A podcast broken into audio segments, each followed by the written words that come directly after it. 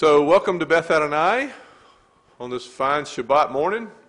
Um, I'm Bobby Smith, and I'll be your teacher for the 10 o'clock hour. And what we're going to study this morning is the Torah portion, Pekudei. So um, let's let's start as we as we always should with a with a prayer.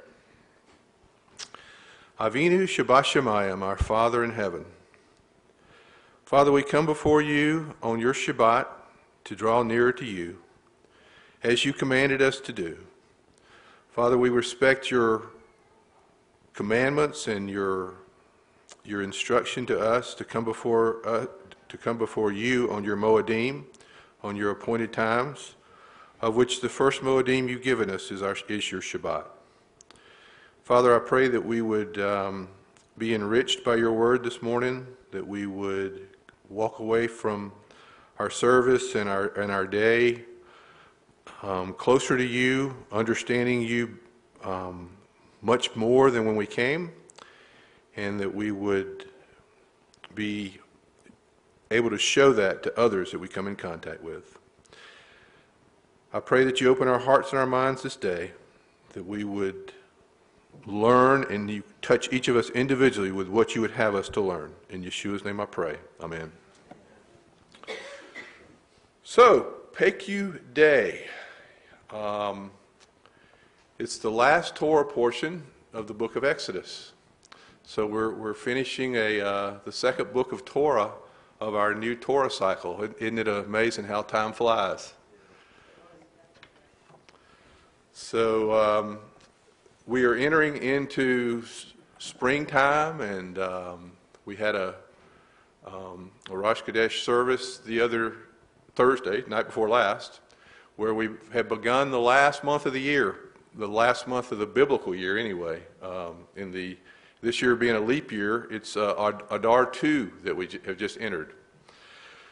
So we finish up a, um, a, a book of Torah today, and I want to give credit to, before I get started, the resources that I used for this, because um, I have to use resources because I just haven't been doing this long enough to, to develop a lot of my own. You know, you just sort of pull information from, you research and you get ready and you, you pull information from, and to be honest with you, the, the ones that have spent their lives researching really give us some blessed teachings.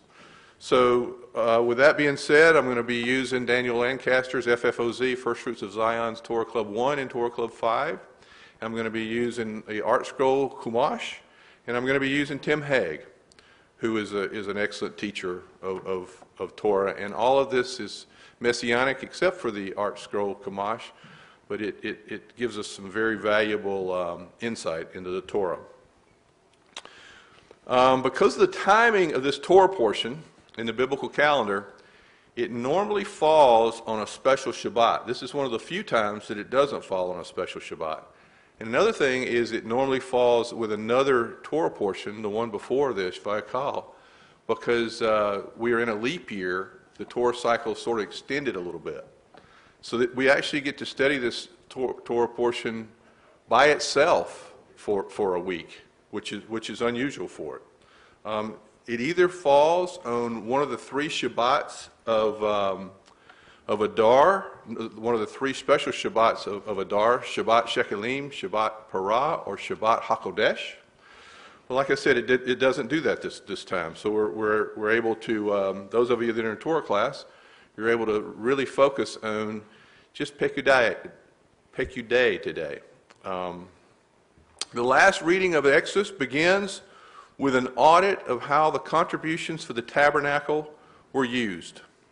This portion goes on to describe the completion of the tabernacle and its assembly, and it concludes by depicting the glory of the Lord entering it. So you can see on the, um, the uh, images that I was able to pull the, the cloud of glory in the two different depictions there uh, entering into the uh, tabernacle. And that's kind of the certificate of occupancy. When the Lord came into the tabernacle and occupied it, is when they were able to actually begin the work of the tabernacle.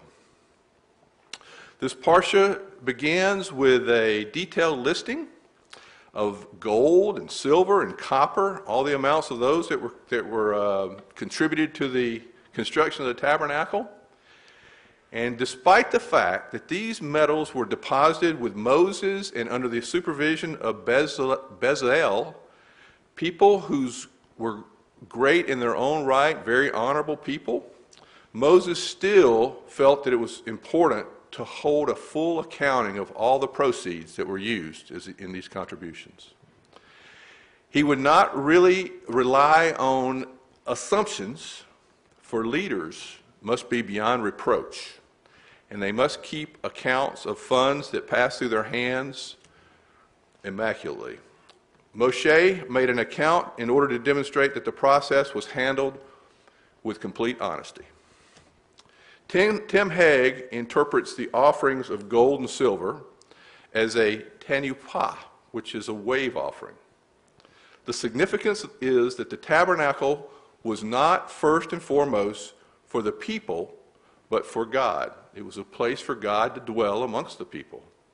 Their gift of silver and gold was not so they could build this wonderful cathedral to set themselves apart from other peoples. The tabernacle was a dwelling place for the presence of the Almighty, a place in which he could dwell among his people.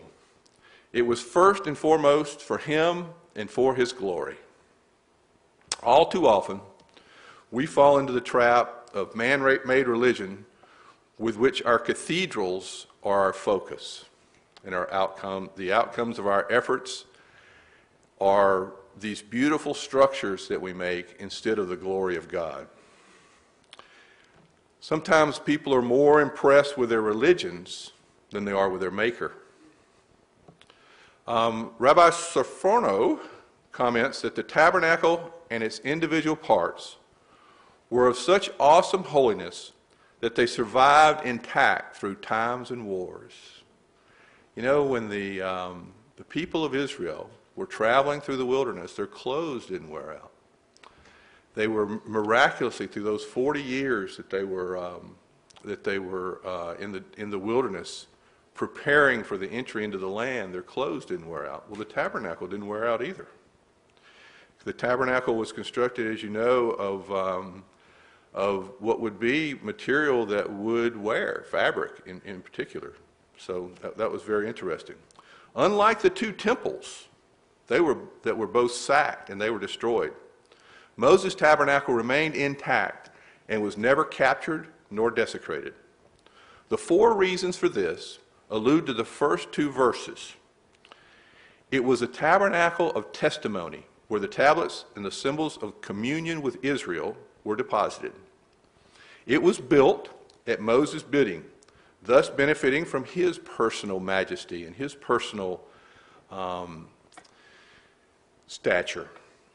The service of the Levites, who had proven their greatness by their loyal response to Moses after the catastrophe of the golden calf, and all the components of the tabernacle are under the charge of Ithamar, a man of great stature.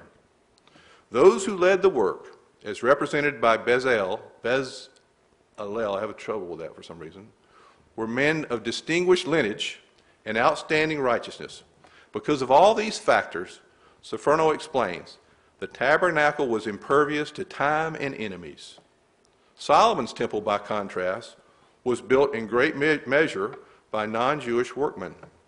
Consequently, although the Shekinah rested upon it, its parts became worn with time and required repair and replacement. The second temple was built only to the thanks of the benevolence of King Cyrus and it never held the tablets of the Shekinah. Moses' accurate account of the costly materials that the people brought gave witness of God's miraculous work among them. The sages note that all the silver and gold that was gathered was entirely used in the various implements of the tabernacle. Usually, during the process of casting and shaping and all the things that go into uh, uh, the manufacture of something like that, some of the metal is wasted. But the text indicates that the amount collected equaled the weight of the objects made. None was lost. And the only explanation for this that the sages can give us is the ability to make the parts of the tabernacle were given supernaturally to Bazel and to Alib by the Ruach HaKodesh. This reminds us that the necessary ingredient, ingredient in preparing any dwelling for the Almighty, the Ruach HaKodesh, must be active in the work. Is the Ruach's work evident among us?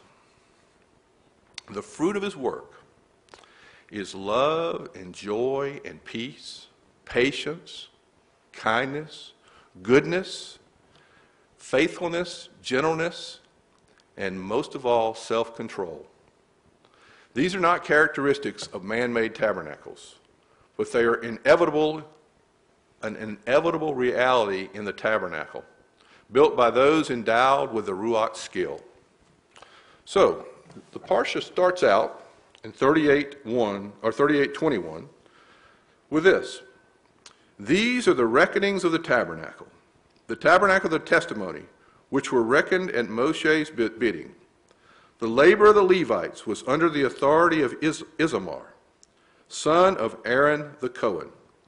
Bezalel, the son of Uri, son of Hur, of the tribe of Judah, did everything that Hashem commanded Moses. With him was Oliab, son of Ashmach, of the tribe of Dan, a carver, weaver, embroider with turquoise, purple, scarlet, and wool, with linen.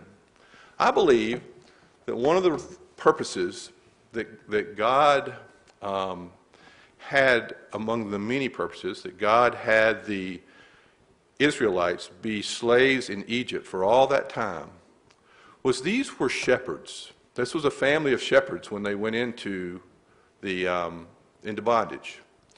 But when, while they were in Egypt, they were learned to be all types of tradesmen they were, they were, they were building buildings. They were, build, they were, they were uh, farming. They were learning so many different things. And all these things that they were learning in Egypt served them well when they went and became a nation to be able to do all the things that they were going to have to do. Building the tabernacle was the first uh, exhibit of that. As the children of Israel completed the building of the tabernacle, Moses ordered an accounting of all the donations. He did so because he suspected no misappropriation or malfeasance. He already knew that all the contributions had been handled with the utmost of integrity. But he also knew that his reputation in handling money reflected directly on God. He had to make sure that the audit was public, he had to make sure to do this audit to publicly demonstrate that everything had been done with complete honesty. Later in his life, in Numbers 16:15, Moses was able to declare, "I have not taken a single donkey from them." Stewards over the kingdom's resources need to be completely honest and transparent in the process of handling money. In fact, all of God's children must be above reproach in financial matters. Integrity is not only measured in big things. I'm sorry, I didn't mean to hit that. Integrity is not only measured in big things, it's measured in little things. Little concessions are still concessions to dishonesty. For example, conveniently not reporting a portion of your income, even though it may be a few dollars or a few hundred dollars to the IRS, is still tax fraud. Even, even if it's just a little thing illegally duplicating copyrighted material or other media might save you money, but it's actually theft. A person's integrity is challenged when he is given the wrong change. A man of integrity or a woman of integrity would make that right to who gave them the wrong change. A man without financial integrity has no witness to offer the world and no message to proclaim. Bazalel means in the shadow of God. That's what his name means. You know, all Hebrew names have a meaning. So Bazalel is in the shadow of God. The Talmud gives the account that ordinarily a man builds his house before he places the furnishings within the house. But the Torah had ordered Moshe to build the ark before he built the tabernacle. Bezalel protested to that. He said, Moshe, that will not work. So Moshe agreed that even though the ark was mentioned to be built by, first by God in the Torah, that they would build the tabernacle first. So, in um, Daniel Lancaster's Torah 5 on, the, on this uh, Torah portion, he goes and studies to, uh, Hebrews, the book of Hebrews, and he relates the book of Hebrews to uh. And I'd like to read a little bit from the book of Hebrews just to uh, kind of set the stage for, um, because Hebrews would have not have been a uh, Brit Hadashah reading this week at all. And um, without reading these, these scriptures, it kind of, when he goes into all of his different uh, commentary, it doesn't make a lot of sense if you don't have the scriptures sort of uh, on your mind, you know, as, as, as seeing what the scriptures say. So, chapter 7 of the book of Hebrews begins with the priestly order of Melchizedek. For this Melchizedek, the king of Salem, priest of God, Most High, who met Abraham returning from the slaughter of the kings and blessed him, to whom also Abraham apportioned a tenth of all the spoils, was first of all, by the translation of his name, King of Righteousness. All these Hebrew names have a meaning, right? And then also King of Salem, which is the King of Peace. It's also said that he was the King of Salem, would have been Jerusalem. He would have been the King of Jerusalem at the time, even before Jerusalem ever existed. Without father, without mother, without genealogy, having neither beginning of days nor end of life, but resembling the Son of God, he abides a priest perpetually. He came out of nowhere in the book of Exodus, Melchizedek did, and we don't get a whole lot about him until you get to the book of Hebrews. And somehow the book of Hebrews is explaining so much about Melchizedek. Now consider how great this one was to whom Abraham, the patriarch, gave a tenth of the choicest spoils. Now, if there was, now I've, I've skipped, this was uh, chapter 7, verses 1 through 4, if you're going to follow along in your Bible. I'm skipping down to chapter 7, verse 11.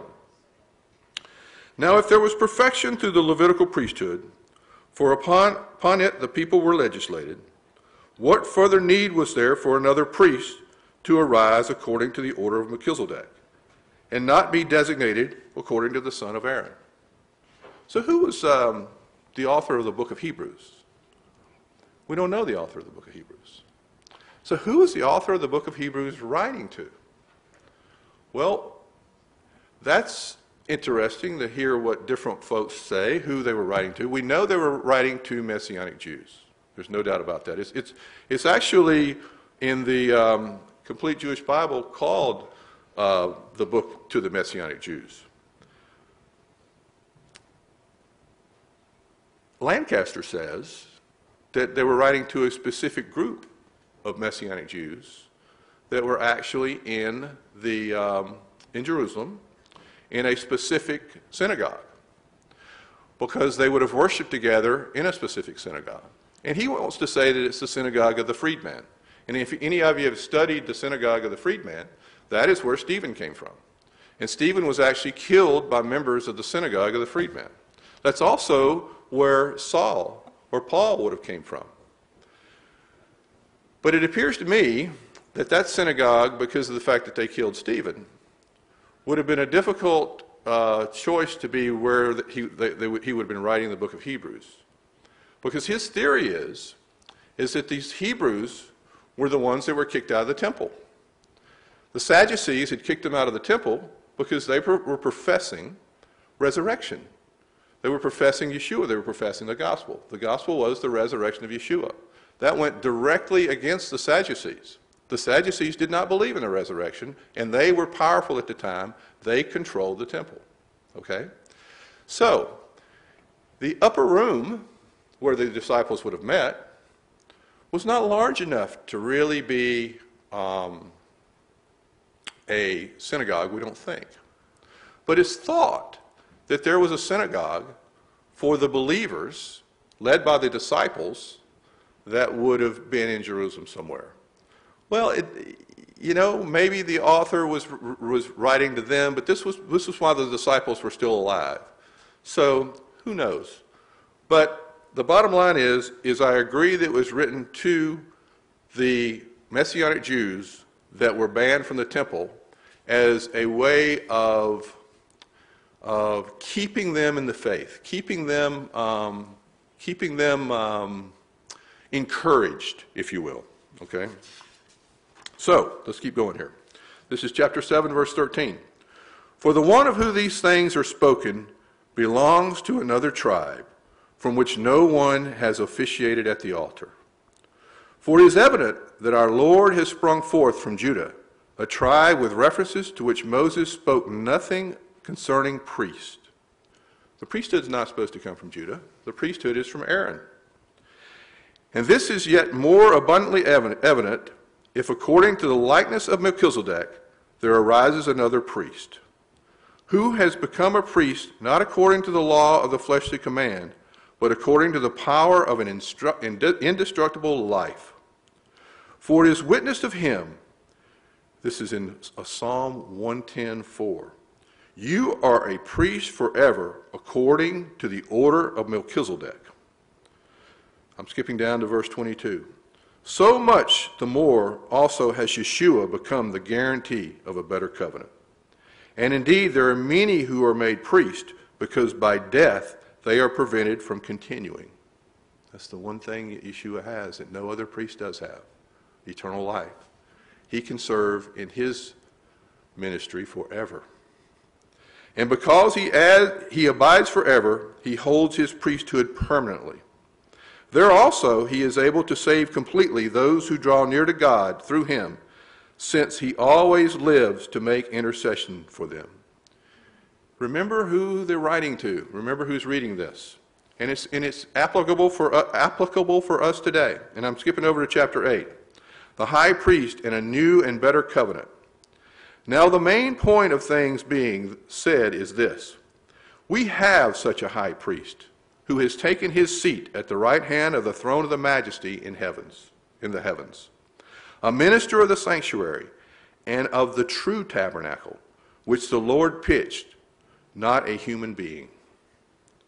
Now, if he were on earth, speaking of Yeshua, he would not be a priest at all, since there are those who offer the gifts according to the Torah, who served a copy and a shadow of heavenly things. The priest on earth serve a copy and shadow of the heavenly things. Just as Moses, being warned by God when he was about to make the tabernacle, for see, he says, that you make all things according to the pattern which was shown to you on the mountain in Exodus 25 40. But now he's obtained a more excellent ministry. But as much as he is also the mediator of a better covenant, which has been legislated upon better promises. For if that service had been faultless, there would have not been a, no occasion sought for a second. I'm skipping over to chapter 9. Now, even the first service had regulations of divine worship in the earthly sanctuary. For there was a tabernacle prepared, the outer one, in which were the lampstand and the table and the bread of presence, that was called a holy place. And behind the second veil was a tabernacle, which was called the Holy of Holies. Now, these things having been thus prepared, the priest could continue to go into the outer tabernacle and perform services. But into the second, only the high priest enters once a year, not without taking blood, which he offers for himself and for the sins of the people committed in ignorance. The Holy Spirit is signifying this that the way into the holy place has not yet been disclosed, while the first tabernacle still has a standing, which is a symbol for this present time, the present time that this was being written, and this present time today. But Messiah, having arrived as a high priest of the good things to come, entered through the greater and more perfect tabernacle, not made with hands, that is to say, not of this creation. So that's some interesting reading, and you, it really, you have to have that to go through what I'm about to go through. The writer of the book of Hebrews taught that the sanctuary on earth was a shadow of the heavenly.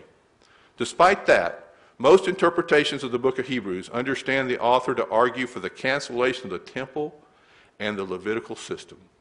The book of Hebrews has been used as, a, um, as proof of that for centuries.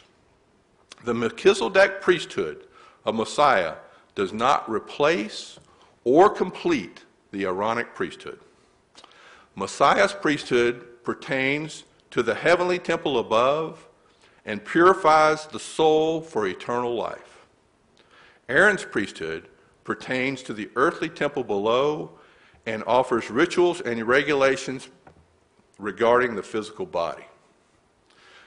The Messiah has come as a high priest in the order of Melchizedek. He is seated at the right hand of the throne of majesty, where he ministers in the true heavenly temple. If he were on earth, he would not be a priest at all. In fact, he was not a priest at all when he was on earth.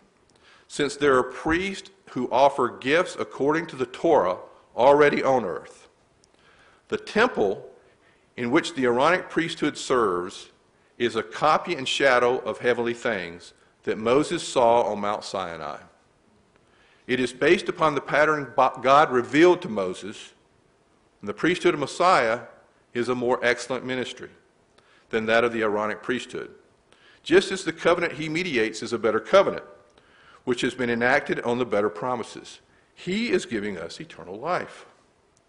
The writer of the book of Hebrews speaks of the first covenant and of a new covenant, both. The first covenant is the covenant between the Lord and his people of Israel at Mount Sinai. It consisted primarily of Israel's agreement to keep the Torah. Remember, they agreed to keep the Torah. The second covenant is the covenant of the Messianic era, described in Jeremiah 31. The writer of the book of Hebrews compares the two covenants, he contrasts them, and he uses them to establish his argument for the priesthood of Messiah. That's what he's doing in the book of Hebrews. He's, he's, um, he's defining the priesthood of Messiah. Let us be clear that Messiah did not do away with the Torah and its place to create a new covenant. Rather, the new covenant in Jeremiah 31 actually incorporates the Torah. So let's listen to it.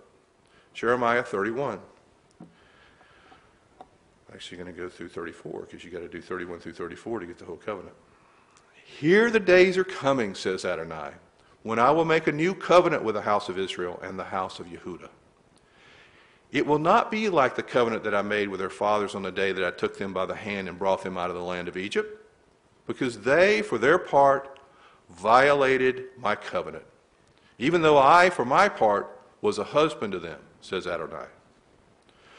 For this is the covenant that I will make of the house of Israel after those days, says Adonai. I will put my Torah within them and write it on their hearts. I will be their God, and they will be my people. No longer will any of them teach his fellow community member or his brother, Know Adonai, for all will know me, from the least of them to the greatest, because I will forgive their wickedness and remember their sins no more. Not only will all of Israel know him, but the whole world will know him. There will be no doubt. It's interesting when you break down what all that was just was, was in that passage that I just read. There's basically seven promises within that. The first one is, is God will forgive Israel their wickedness. God will not remember Israel's sin all Israel will know the Lord. Israel will never cease to be a nation before God. And that's in 3136. God will never reject the seed of Israel. These are so important. This, is, this stuff is just, it's, it's, it's life changing if you, if you understand this. God will rebuild Jerusalem as an eternal structure. He promises that. We're on the last Torah portion in the book of Exodus. We're, we're, we're completing the, the scriptures on the building of the tabernacle, the glory of the Lord is entering the tabernacle in this, in this Torah portion. God is, is, is promising that this will be an eternal structure at some point. The eternal city of Jerusalem will be holy to the Lord. So these are the seven points that were made in, in that, um, in that passage that I just read from Jeremiah. The writer of the book of Hebrews declares that a second covenant was needed because the first covenant was flawed. For if the first covenant had been faultless, there would have been no occasion sought for a second. The word covenant does not actually appear in the Greek of Hebrews 8 7. They're used, it. It's been translated in English. Instead, the English translator supplied this. The writer contrasts the covenant made at Sinai with a new covenant. He refers to the covenant made at Sinai as the first and the new covenant as the second. The problem with inserting the word covenant where it was not written is that the writer of Hebrews speaks sometimes in the broad terms of an old and new covenant, but at other times he speaks in narrower terms of tabernacle and priesthood. At still other times, he uses the term first and second to contrast this present world and the world to come. Two simple Greek words unlock the meaning in Hebrews chapters 8 through 9. In Hebrews 8 7, the word first translate into the Greek word protos. That's how you spell it in Greek. The Hebrew uh, word second translate into deutros. These words are easy to remember because English borrows both of them. The English word prototype, for example, employs the Greek word protos to indicate first. The Septuagint name for the fifth book of the Torah uses the word deutros, and it's the familiar word to all of us called Deuteronomy, which literally means the second law. So there the two words are together. We're going to do a little bit, a good bit with these words. We can now read the passage removing the word covenant, which was not in the original, and substituting first and second for our Greek terminology. For it was that first protos had been false. Let me start over. For if that first, which is the word protos, had been faultless, there would have been no occasion for the second, deutros, for finding fault with them, he says in Jeremiah 31 31. Behold, days are coming, says the Lord, will I will effect a new covenant with the house of Israel and with the house of Judah. What was wrong with the first? Was it the Torah that was faulty? Or was it the people who broke the Torah who were faulty? The problem with the first was that God found fault with his people. The weakness of the first, the protos, resulted from the weak covenant partner which was the people, fallen and imperfect human beings. God kept his end of the bargain, his end of the arrangement, but we did not keep ours. So, what should God do? Should he lower the bar, remove the Torah, change his standards to accommodate us? God does not change. His law does not change. He cannot change. His Torah cannot change. But he can change us. We are creatures. He is the creator. He cannot be recreated, but we can. And that recreation results in complete and total redemption and even eternal life. And these are the better promises of the Deutros, the second. The Protos covenant resulted in condemnation for the breaking of the Torah. The Deutros results in recreation where the same Torah is written on human hearts. In his saying, a new service, he has made the first old, but that which is becoming old and aging is close to vanishing away. He says that in Hebrews 8, 8.13. Now, he says close to vanishing away, not completely vanishing away, because it has not vanished away until he institutes that new covenant with the Messianic era. Hebrews 8:13 could be easily used as a proof text by theologians who declare, you see, the Torah is obsolete, aging and disappearing. Therefore, we are no longer under Torah. A believer need no longer observe the Torah or the Sabbaths, festivals, dietary laws, distinctions of clean and unclean, etc. Everything is now permissible. We are under grace, not the law, etc., right? But the writer of Hebrews did not say the Torah is obsolete, aging, or disappearing. He said the first is becoming obsolete. It's not obsolete yet. It's ready to vanish, but it's not vanished yet. Since our writer refrains from using the word covenant, or the term covenant, he contrasts protos and deutros. Our translators feel obligated to insert it. After all, the text is certainly the term first protos in antithesis to the new covenant. One might argue that the old covenant of Torah, as represented by the Aaronic priesthood, has been su- supplanted by the new covenant of grace, represented by the messianic priesthood. This comes closer to the meaning, but it incorrectly equates Torah and Old Covenant. The Old Covenant is not the Torah. Instead, the Old Covenant was Israel's agreement to keep the Torah. It fails as a means of salvation because all have sinned and fallen short. The New Covenant is not the collection of the Greek scriptures that are popularly, popularly called the New Testament.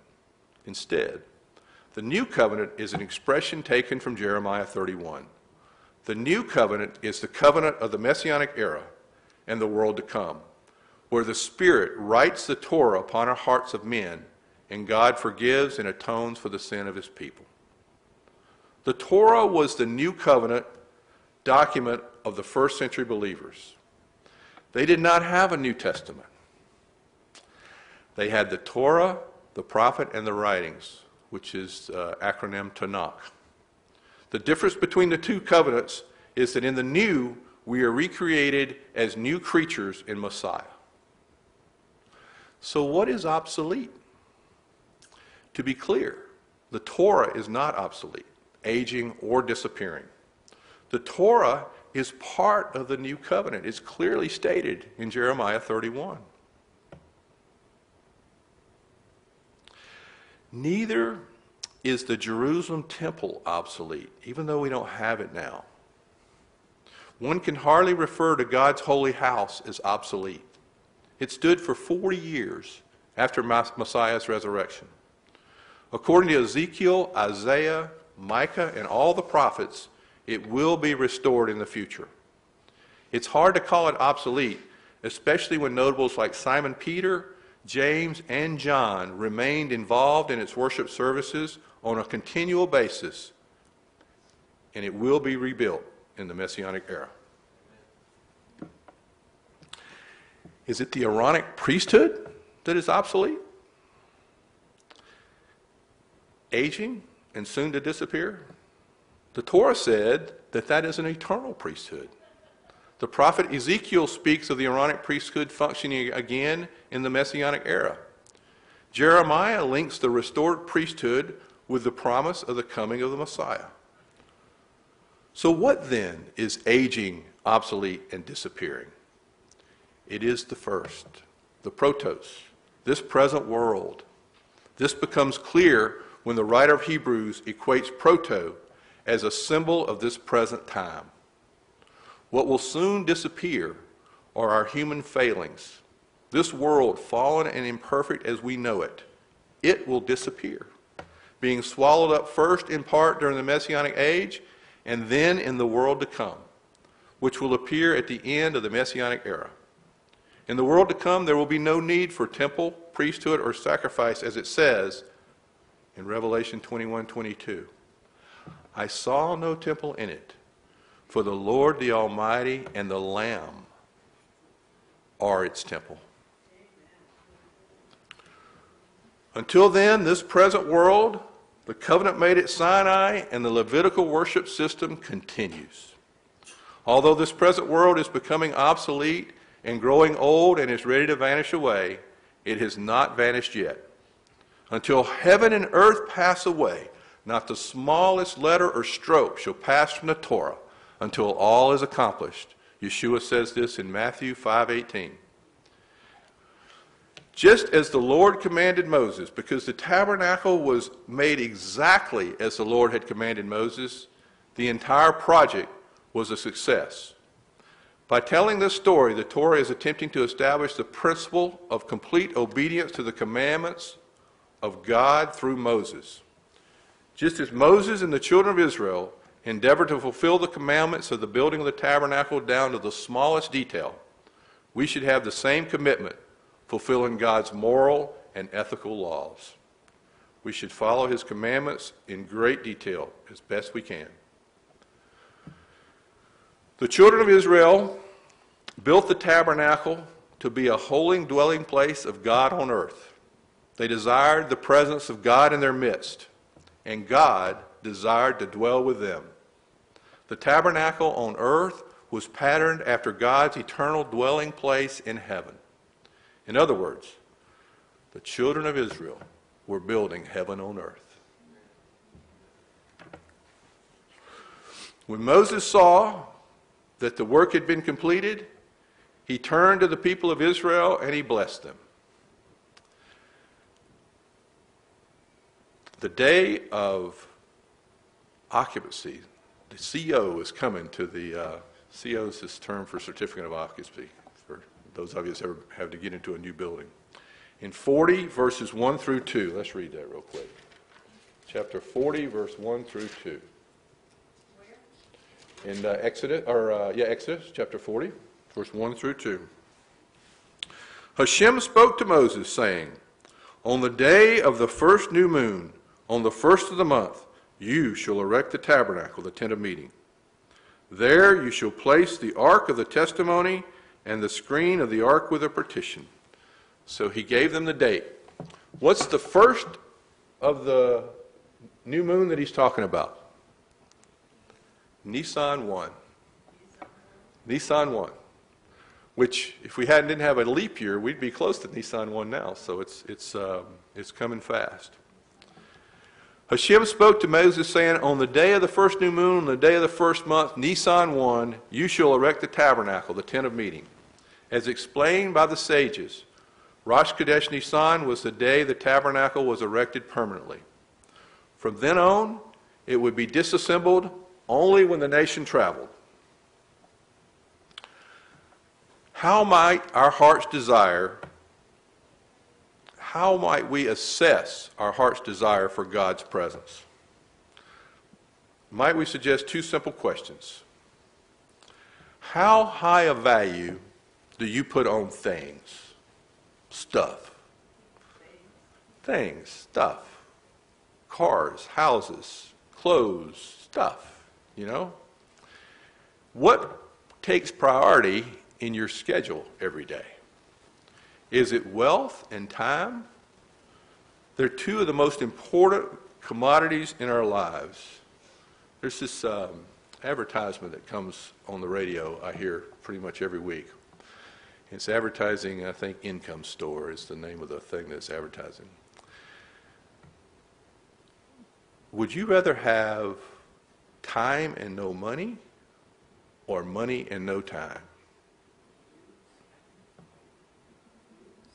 Or somewhere in between, right? It says that 95% of, uh, 95% of us fall in both of those two categories. Yes?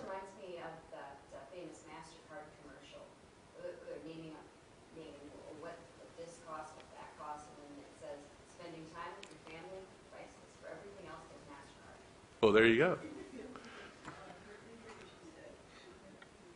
You- MasterCard commercial, you know, really old MasterCard commercials where they're talking, where they're naming what like, um, one flight, what, uh, round trip flight to Miami, X amount of dollars. A makeover before you fly there, uh, X amount of dollars. Spending time with your sister, priceless. For everything else, there's MasterCard. So what she said, for those of you online that couldn't hear, spend, spending time with your, with your family is where you should spend your time. Everything else, there's master charge. That's what, this commercial reminds me of, is the MasterCard. God asks us to put his friendship above all.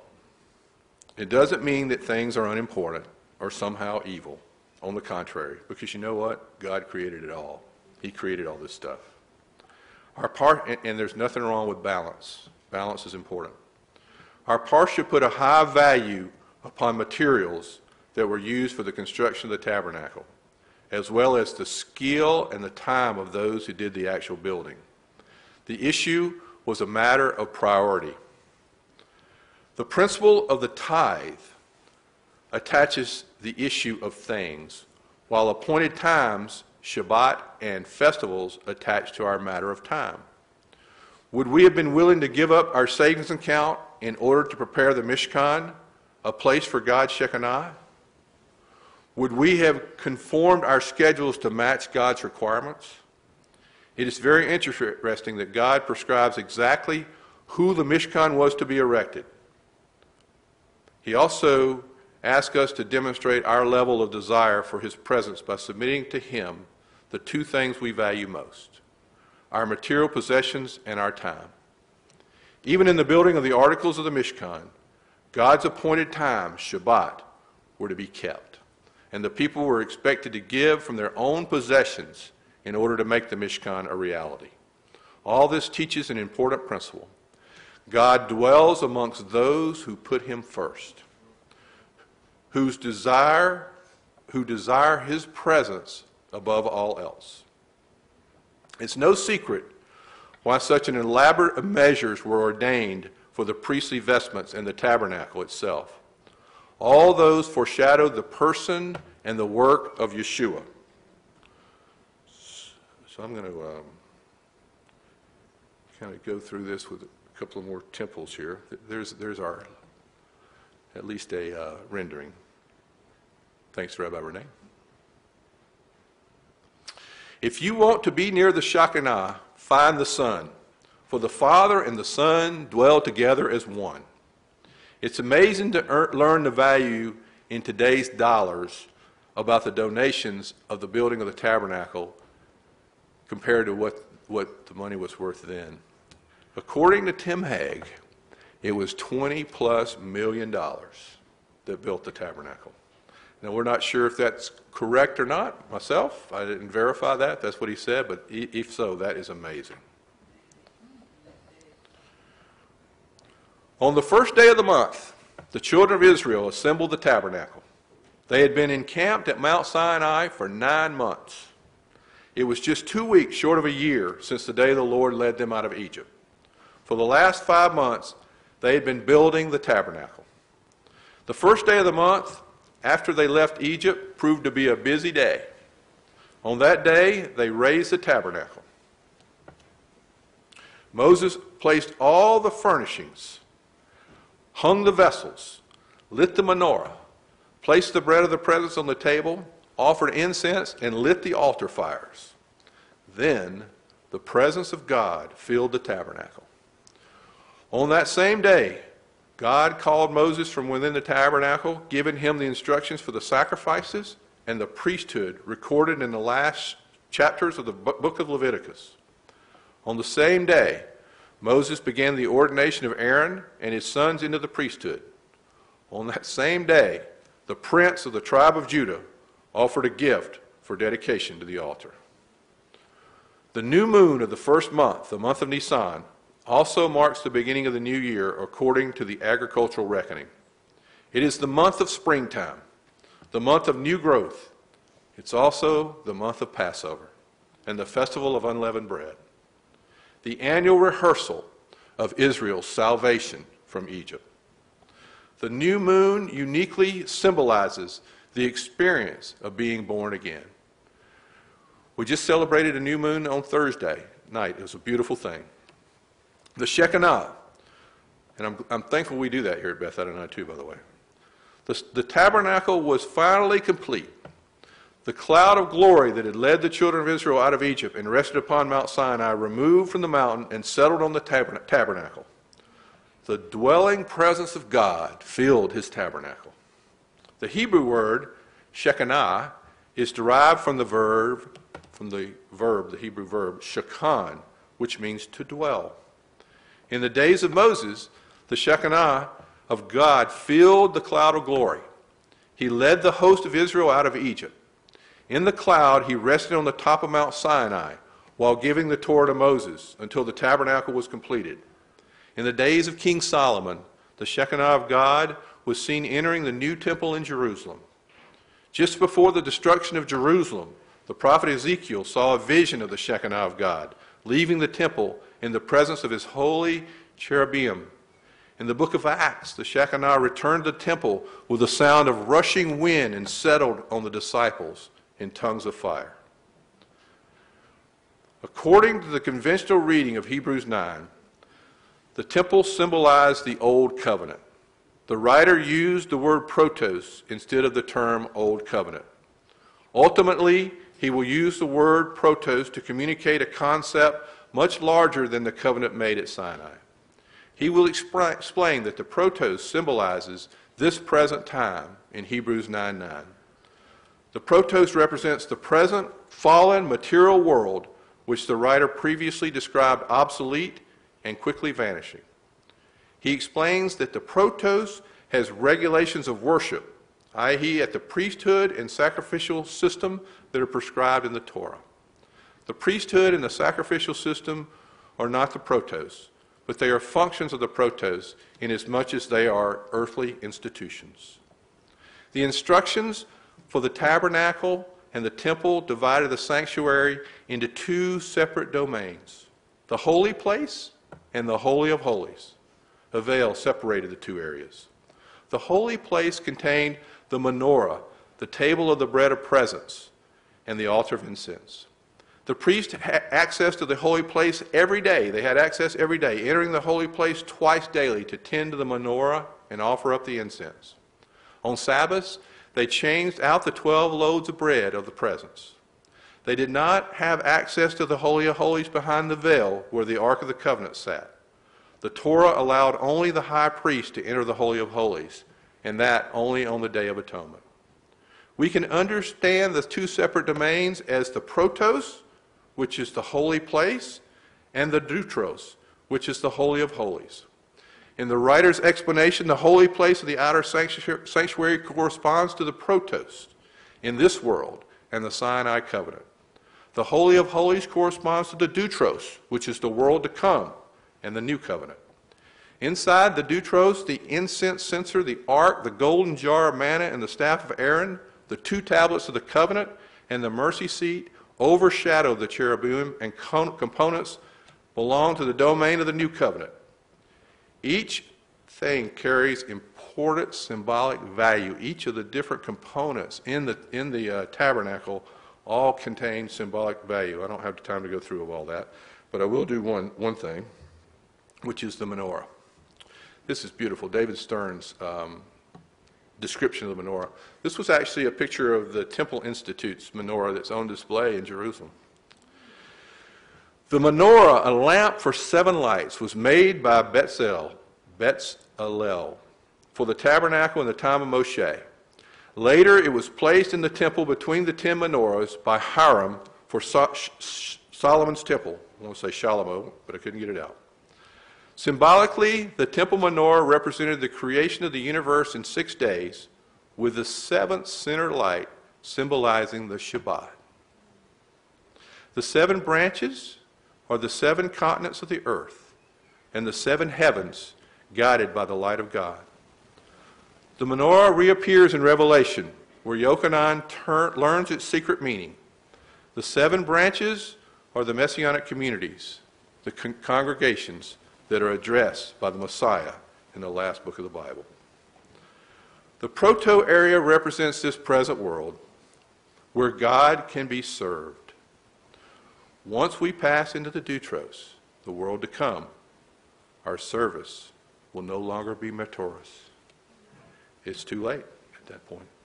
The rabbis say, more beautiful is one hour of repentance and good deeds in this world than all the life in the world to come. The idea that the tabernacle and the temple symbolize the old covenant is incorrect. Instead, the sanctuary was composed of both the protos and the deutros symbolizing both the protos, covenant, the agreement for this present world, and the Deutros covenant, the agreement of the world to come. The high priest entered the Deutros, the Holy of Holies of the temple, to serve only once a year. Just as the high priest went into the Deutros only once a year, so too the sacrifices of the deutros of the covenant is a one-time affair. Yeshua, Yeshua only had to be sacrificed once. This should explain why the prophets indicate that there will be sacrifices in the Messianic era. The Messianic era straddles both the protos and the deutros. The Messianic era may be likened to the veil between the holy place and the Holy of Holies. It sits upon the threshold of the world to come, but it remains within this present world. During the thousand years of the Messianic era, people who have yet entered the resurrection state will populate the earth. They will have not entered the world to come state of existence. As, they, as such, they remain within the protos as regard to their physical state. The sacrificial service will still be a matter of food and drink in various immersions, regulations for the body applying until the time of the restoration, that is, until the time we enter into the world to come. Those physical ritual sacrifices cannot remove sin. They do not change a person's spiritual state on the inside. They cannot make the worshiper perfect in conscience. The Deutros covenant, i.e., the new covenant, is about changing people on the inside, making them perfect for participation in the world to come by means of entering a resurrected state. The Protos covenant cannot do that. The Protos sacrificial service can accomplish, cannot accomplish your salvation, recreation, or resurrection. Re- resurrection. Only the Deutros covenant, the Deutros sacrifice of Messiah, can accomplish that. The Messiah has come, not as a high priest of the Aaronic order, or even in this present world. His priesthood pertains to the Deutros, not to the Protos. He represents the good things that are to come, the world to come, and the new covenant. When Yeshua of Nazareth rose from the dead, he entered into the undying realm of the world to come, like the high priest who entered the Holy of Holies, the Deutros, on behalf of the nation. Yeshua rose as the first fruits of the resurrection, the good things that are yet to come. He has entered the Deutros state of existence. Messiah's death and resurrection did not cancel the Aaronic priesthood. Instead, his priesthood occurs in a different venue. He did not cancel the temple. Instead, the temple on earth reflects the temple above. What are you building? Are you looking toward the Deutros? Our building should begin with our immediate families. We should spend our time and energy and finances first on our immediate family. The family is our top priority. Are you working hard to utilize the gifts which God has endowed you to take care of your family? The foundation must be built first. That's the foundation. First, from there, you move on to your faith community and extended family and keep extending as you progress throughout your communities. We should each be using our God given talents to build our families and our communities. God's teachings are expressed in His covenants, they're also expressed in His Torah. He wants communities where His presence is known, where His covenant righteousness is manifest in a way that we treat, in how we treat each other, how we care for each other, and how we bear each other's burdens, and especially in the way that the truth of God in Messiah Yeshua is lived out day to day, year to year, and generation to generation. So I'm going to end this with um, the reading from the book of Revelations, which is our haftorah of the day, which will probably get read during Aliyah, but, but uh, wouldn't hurt to hear it twice. This is from Revelation chapter 15, verses 5 through 8, and it's extremely appropriate as all the biblical readings are for the, for the weekly Torah um, portions. After these things, this is John uh, in his book of Revelation. After these things I looked, and the temple of the tabernacle of the testimony in heaven was open. And out of the temple came the seven angels, who had the seven plagues, clothed in linen, clear and bright, and girded around their breasts with golden girdles. And one of the four living creatures gave to the seven angels seven golden bowls full of the anger of God, who lives forever and ever. And the temple was filled with the smoke from the glory of God for his power. And no one was able to enter the temple until the seven plagues of the seven angels were finished. Isn't it something how things stay the same, right? All right, so um, next week I'm going to be doing this again, and I'm going to be teaching on Purim. And hopefully uh, you'll be able to come for that. Been doing a lot of good work on, on Purim. Hopefully it'll be, uh, be um, worthy, you know, and hopefully it'll be good- for you guys. So let's close with a prayer. Avinu Shabbat Shemayim, our Father in heaven. Father, thank you for this Shabbat day, for the opportunity to be here in your house on your day. Thank you for this awesome congregation that we have, and for all the wonderful people that are a part of this congregation and that come here every week loyally to worship you and to be a part of your, your kingdom, Father. I pray that you touch us all today with your service and you protect us as we come and go, and that as we go out into the world, Father, that we show you in us in everything that we do. In Yeshua's name I pray. Amen.